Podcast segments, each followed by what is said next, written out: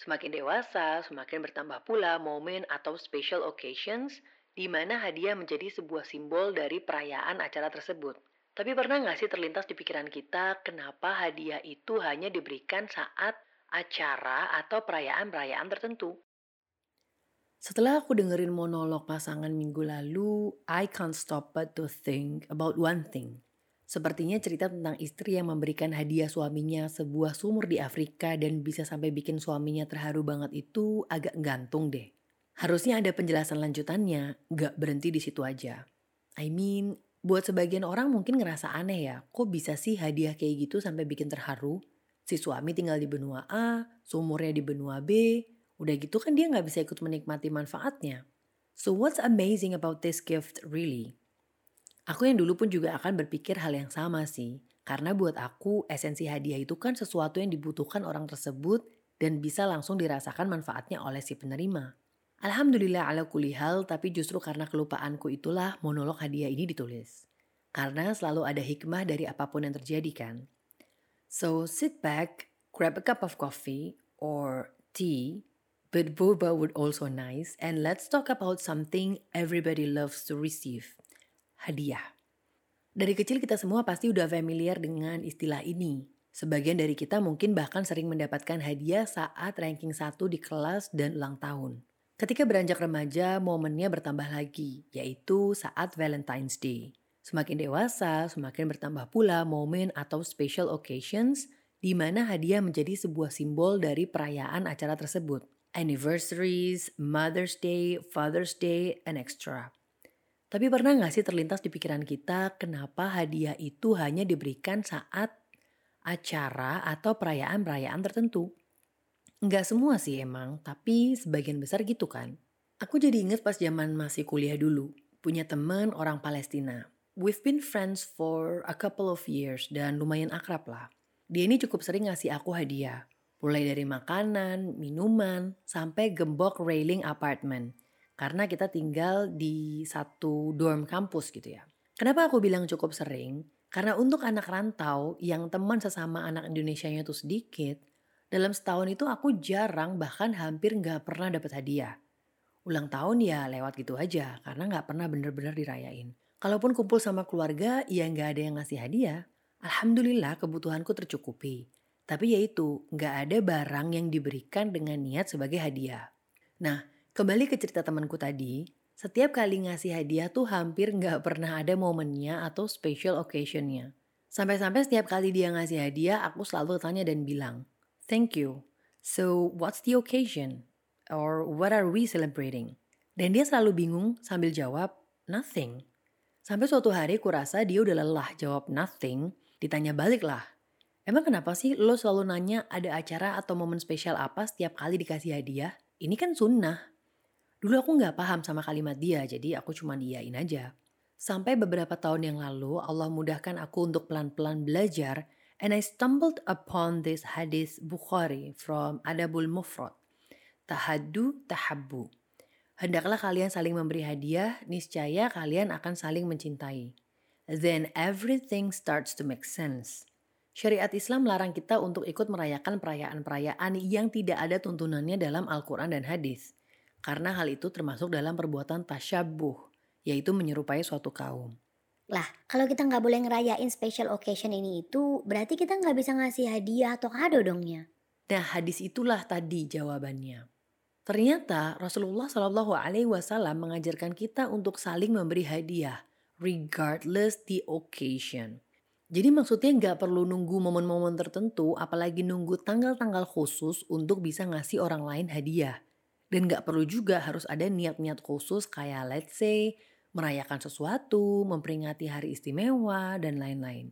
Terus hadiah di sini tuh juga gak perlu benda atau barang-barang yang harganya mahal ya, bentuknya besar atau yang limited edition gitu. Bisa snack, bisa makanan, minuman, buah-buahan, hasil kebun di belakang rumah, gelas, piring, alat makan, anything. Selama bukan sesuatu yang haram aja. Bahkan sebuah kalimat pun bisa menjadi hadiah yang sangat-sangat berharga even worth more than anything money could buy.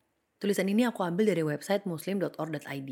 Ka'ab bin Ujroh radhiyallahu anhu menjumpaiku, lalu ia berkata, Maukah kamu aku beri hadiah yang aku dengar dari Nabi Shallallahu Alaihi Wasallam? Maka aku menjawab, ya, hadiahkanlah itu kepadaku. Kemudian ia berkata, kami bertanya pada Rasulullah Shallallahu Alaihi Wasallam. Kami mengatakan, wahai Rasulullah, bagaimanakah mengucapkan sholawat kepada engkau wahai ahlil bait? Karena sesungguhnya Allah Ta'ala telah mengajarkan kepada kami untuk mengucapkan salam kepada engkau. Beliau Shallallahu Alaihi Wasallam bersabda, Ucapkanlah oleh kalian Allahumma salli ala Muhammad wa ala ali Muhammad kama sallaita ala Ibrahim wa ala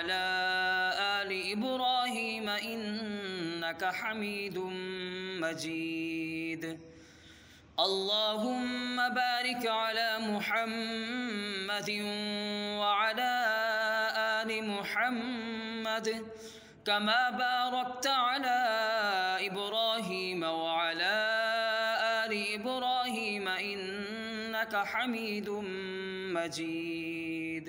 Dalam teks hadis di atas ada dialog menarik antara Abdurrahman bin Abi Laila rahimahullah dari generasi tabi'id dan Ka'ab bin Ujroh radhiyallahu anhu, seorang sahabat Nabi Shallallahu alaihi wasallam. Dialog yang berisi tawaran hadiah oleh Ka'ab radhiyallahu anhu kepada Abdurrahman bin Abi Laila rahimahullah.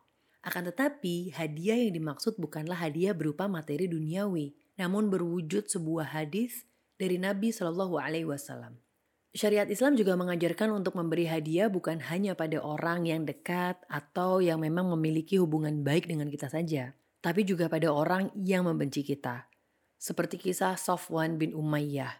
Beliau ini adalah anak dari Umayyah bin Khalaf, yaitu orang yang menyiksa Bilal bin Rabah radhiyallahu anhu. Sejak saat itu timbul rasa permusuhan dan dendam dari diri Safwan terhadap kaum muslimin. Ia pun bersumpah tidak akan pernah menjadi pengikut Rasulullah Shallallahu Alaihi Wasallam. Bahkan beliau juga sempat beberapa kali mencoba untuk membunuh Rasulullah Shallallahu Alaihi Wasallam, namun selalu gagal. Long story short, Rasulullah Shallallahu Alaihi Wasallam kemudian menghujani Safwan dengan hadiah-hadiah yang bentuk dan jumlahnya sangat luar biasa sekali. Maka perlahan hatinya pun melunak dan dendamnya terkikis. Pada akhirnya, Safwan masuk Islam dan ia pun berkata, tidak ada wajah yang paling aku benci di atas muka bumi seperti Nabi, tapi sekarang Nabi adalah orang yang paling aku cintai.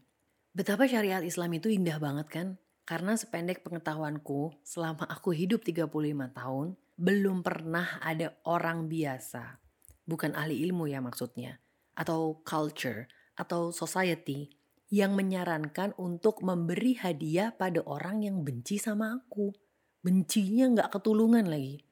Ya soalnya nggak masuk logika aja kan ya. Enak di dia dong, kita yang difitnah, dijelek-jelekin, lah kok kita yang harus keluar uang untuk ngasih hadiah. Contrary to popular belief, hadiah itu nggak hanya berlaku untuk orang di luar keluarga ya. Tapi saling memberi hadiah pada pasangan halal kita juga sangat-sangat dianjurkan.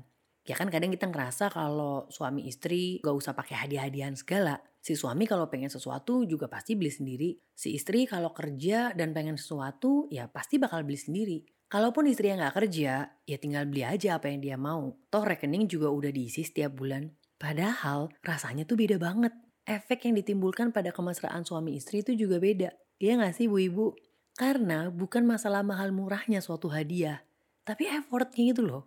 Kalau istilah bahasa Inggrisnya tuh, it's the thought that counts. Nah kembali pada cerita seorang istri yang menghadiahkan suaminya seumur di Afrika tadi. Mungkin buat sebagian dari kita, termasuk aku dulu mikir, apa sih bagusnya hadiah itu? Sebenarnya itu jatuhnya wakaf sumur sih ya tapi dipresent oleh sang istri sebagai hadiah pada suaminya.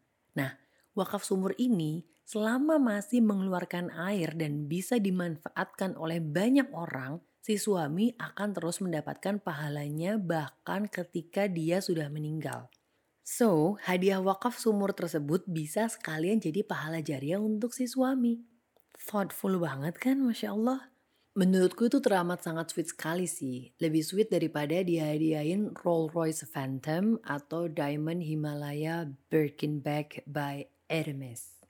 I mean, apa sih yang lebih sweet dan lebih mahal daripada hadiah yang bisa menambah pahala dan membantu kita di akhirat kelak? Sebagai kaum mendang mending, aku punya prinsip, just because I can, doesn't mean I have to. Hanya karena aku bisa beli barang yang super mahal, bukan berarti aku harus beli kan? Asas manfaat tetap menjadi pertimbangan yang paling utama, termasuk dalam memberi hadiah. Karena percuma ngasih hadiah mahal-mahal kalau ujung-ujungnya nggak kepake dan malah disimpan doang dengan alasan eman-eman atau sayang kalau dipakai sering-sering. Dan buat apa ngasih hadiah yang super mahal kalau akhirnya malah bikin pasangan kita ria atau sombong? Tapi kalau emang dengan harga belasan bahkan puluhan juta kualitas yang didapatkan memang sesuai dan memang dibutuhkan ya nggak masalah sih. Tapi kalau menghadiahkan yang mahal hanya karena nyari prestige dan gengsi semata, nanti yang ada malah kita menjebloskan pasangan kita ke dalam sifat ria dan sombong. Nah, kalau skenario-nya yang kedua, ya mending menghadiahkan sesuatu yang mungkin secara harga tuh nggak mahal, tapi bisa ngeboost semangat ibadahnya bisa memudahkan dia untuk berbuat lebih banyak kebaikan dan bahkan bisa menghasilkan pahala jariah bagi pasangan kita. Apa coba hadiah yang lebih amazing daripada hadiah yang bisa bermanfaat di dunia dan juga di akhirat? Well, what I'm trying to say is, Islam gak ngelarang kita kok untuk saling memberi hadiah, malah disunahkan. Yang tidak dibolehkan adalah memberi hadiah untuk memperingati sesuatu atau acara-acara yang tidak sesuai dengan syariat yang tidak pernah dirayakan oleh Rasulullah Shallallahu Alaihi Wasallam, para sahabat, para tabiin, dan para tabiut tabiin. Karena itu termasuk tasyabuh atau menyerupai suatu kaum. Yang tidak boleh adalah memberi hadiah berupa barang-barang yang sifatnya haram atau barang-barang yang bisa mendukung pada kemaksiatan. Yang tidak boleh adalah memberi hadiah kepada lawan jenis dalam rangka PDKT atau untuk mendapatkan hatinya dalam hubungan yang tidak halal. Untuk lebih lengkapnya bisa buka website almanhaj.or.id pada artikel dengan judul Adab Memberi Hadiah. Hadiah juga tidak selalu dalam bentuk barang. Ilmu yang bermanfaat pun juga sangat bisa dikategorikan sebagai hadiah. Jadi hampir nggak ada alasan ya untuk kita tidak mengamalkan hadis ini. Kita bisa masak seblak misalnya. Terus kita ajarin teman supaya mungkin bisa jadi sumber cuan. Itu juga bisa loh dihitung sebagai hadiah asal kita nggak minta bayaran. Free post ilmu yang diajarkan oleh guru-guru kita umumloh di media sosial itu juga bisa dihitung sebagai hadiah, yaitu hadiah ilmu yang bermanfaat seperti contoh dalam hadis tadi.